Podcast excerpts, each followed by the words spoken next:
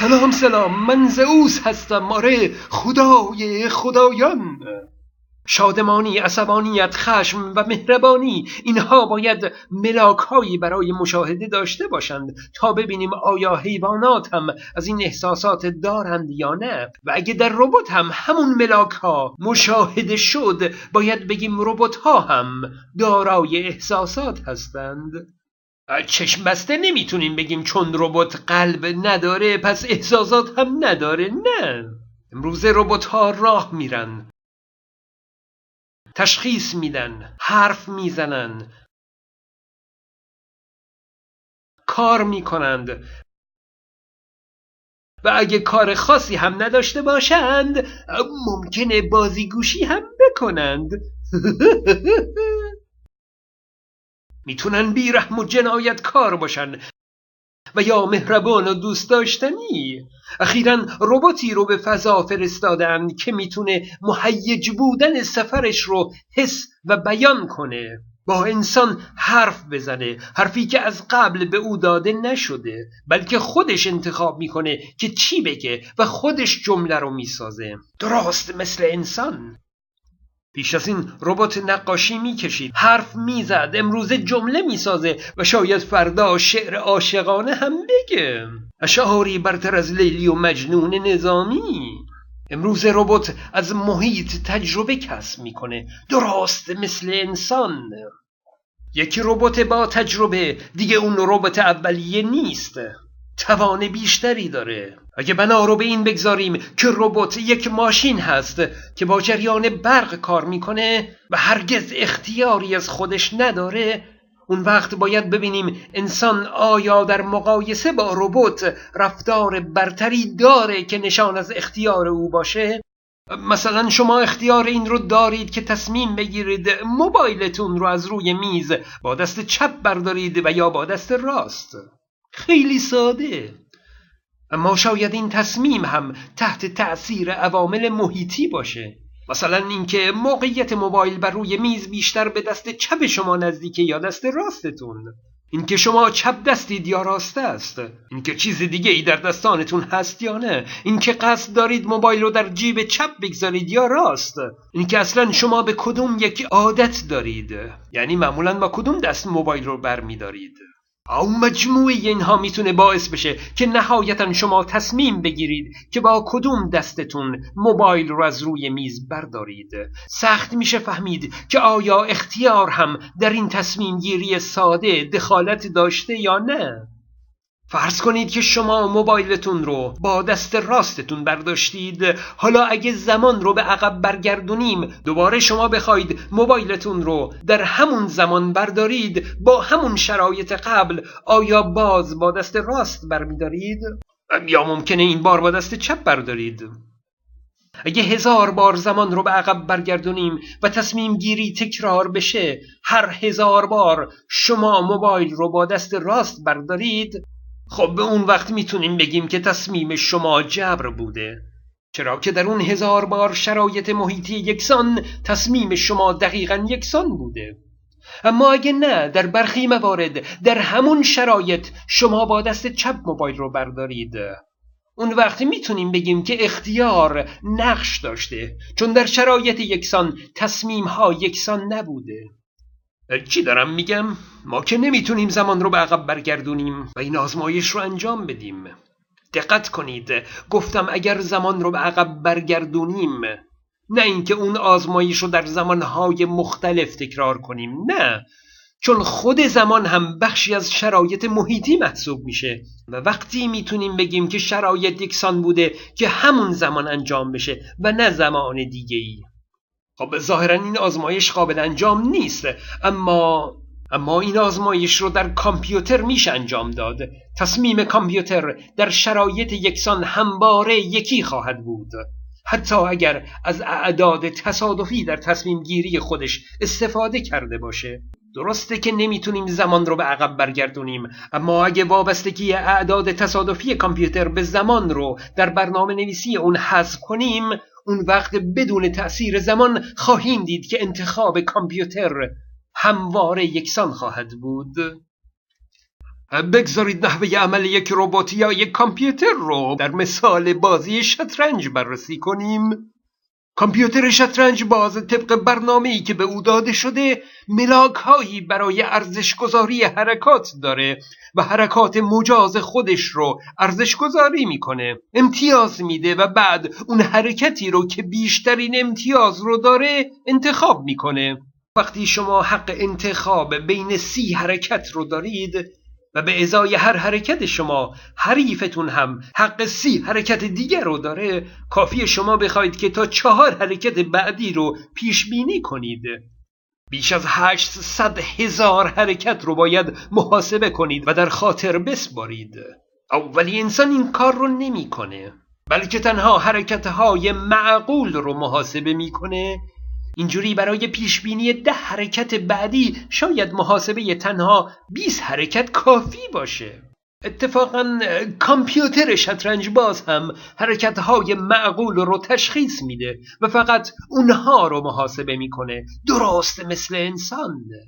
گری کاسپاروف قهرمان سابق جهان در شطرنج معتقد بود که انسان می‌تونه خلاقانه از میان اون حرکتهای بیارزش که مورد بررسی قرار نمی‌گیره حرکتهایی رو پیدا کنه که می‌تونن نتیجه بازی رو دگرگون کنند و باعث پیروزی بشن. او معتقد بود که یک دستگاه کامپیوتر چنین خلاقیت و چنین هنری رو نداره. شرکت آی بی ام با ساخت کامپیوتری شطرنج باز به جنگ کاسپاروف اومد. کاسپاروف شیوه بازی های کامپیوتر آی بی ام رو به دقت مشاهده کرد. سپس با اون دستگاه به نبرد بر صفحه شطرنج پرداخت. کاسپاروف کامپیوتر آی بی ام رو شکست داد و سپس اعلام کرد در شطرنج یک کامپیوتر هرگز نمی‌تونه از انسان برتر باشه. چند سال بعد از شکست کامپیوتر آی بی ام شرکت آی بی ام کامپیوتر جدیدتری رو برای نبرد با کاسپاروف آماده رزم کرد. کامپیوتری که هنرنمایی هم می‌دانست. این بار کامپیوتر هم با مطالعه دقیق بازی های پیشین کاسپاروف با نحوه بازی او آشنا شد و با آنالیز بازی های او به تجربیات خود افزود. یعنی کامپیوتر هم از محیط تجربه کسب کرد. گری کاسپاروف این اعجوبه شطرنج جهان این بار در مقابل کامپیوتر مغلوب شد. او دیگه سخنی از برتری انسان بر ماشین نگفت و فقط اعلام کرد که این ماشین رو برای شکست من ساختند. حالا اگه کامپیوتر شطرنج باز برای دو حرکت امتیازی مساوی قائل باشه در برنامه نویسی برای او اینطوری تعیین کردند که در شرایط مساوی بین دو حرکت هم ارزش به طور رندوم یا تصادفی یکی رو انتخاب کنه اما انسان در چنین شرایطی چی کار می‌کنه؟ مثلا میگه من حق انتخاب دارم و دلم می‌خواد حرکت مهره چپ رو انتخاب کنم. اون وقت یا این انتخاب تحت تأثیر عواملی در زمیر ناخداگاه او بوده که اون وقت دیگه اختیار نیست جبره.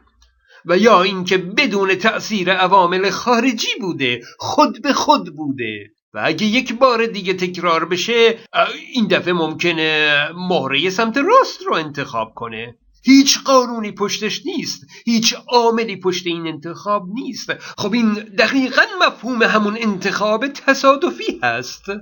یعنی یک انتخاب یا جبره و یا تصادفی است. که ما می‌تونیم بر مورد انتخاب تصادفی نام اختیار بگذاریم. یعنی وقتی من بگم که من مهره چپ رو انتخاب کردم و هیچ عاملی در این انتخاب تأثیر نگذاشته یعنی تصادفی مهره چپ رو انتخاب کردم ممکن بود مهره راست رو انتخاب کنم. پس برای انسان یا انتخاب جبری است و یا انتخاب تصادفی درست مثل کامپیوتر. حالا اون انتخاب تصادفی آیا واقعا تصادفی است یا اینکه اون هم جبری هست؟ در مورد کامپیوتر باید بگم اعداد تصادفی در کامپیوتر واقعا تصادفی نیستند. و اعدادی وابسته به زمان هستند. اگه شما از اجرای یک برنامه رندوم در کامپیوتر جوابهای مختلف به دست میارید به خاطر اینه که در زمانهای مختلفی برنامه را اجرا می کنید در دنیای اطراف ما هم تصادف به اموری گفته میشه که تنظیم کننده ای نداشته. یعنی مثلا شما اگه تاس بندازید و عدد 6 بیاد میگیم تصادفی 6 اومد. حالا اگه باز همون نیروها تحت همون زاویه ها دقیقا دوباره به همون تاس وارد بشه باز قطعا عدد 6 میاد. یعنی تصادف واقعی نبوده. اما چون شما بدون محاسبه نیروها و بدون تنظیم تاس رو انداختید میگیم تصادفی شیش اومد. تصادف واقعی رو در آزمایشات کوانتوم میشه پیدا کرد. تصادف هایی که واقعا بدون دخالت هیچ عاملی صورت می‌گیرند و نتیجه تصادف خود به خود به دست میاد کاملا تصادفی این که انتخاب تصادفی انسان منشأ کوانتومی و تصادفی محض داره و یا اینکه مثل رندوم کامپیوتر تصادف واقعی نیست فرق چندانی نمی‌کنه. مهم اینه که فهمیدیم چیزی که ما اون رو اختیار مینامیم تصادفی به دست میاد و بقیه موارد هم جبر هست تحت تأثیر عوامل محیطی. یعنی یک قاتل. اگه در محیط دیگری بود قاتل نمی‌شد. این برای موارد جبر محیطی. و در همین محیط هم اگه اندکی شانس می آورد باز قاتل نمی‌شد. این هم برای موارد احیانا اختیاری. بیش از تعیین مجازات قاتل باید محدوده اختیار او مشخص بشه. درسته؟ جورج کاسپر هومنز رئیس بخش جامعه شناسی دانشگاه هاروارد بر این باور بود که رفتار روزمره آدمی پاسخی به خواسته ها و محاسبه های فردی اوست. و انسان در انتخابهای خودش از آزادی زیادی برخوردار نیست. تحقیقات او نشان داد که انسانها رفتارهایی رو که در قبال انجامشون پاداش می‌گیرند تکرار می‌کنند و از رفتارهایی که قبلا هزینه زیادی برای اون دادند پرهیز می‌کنند.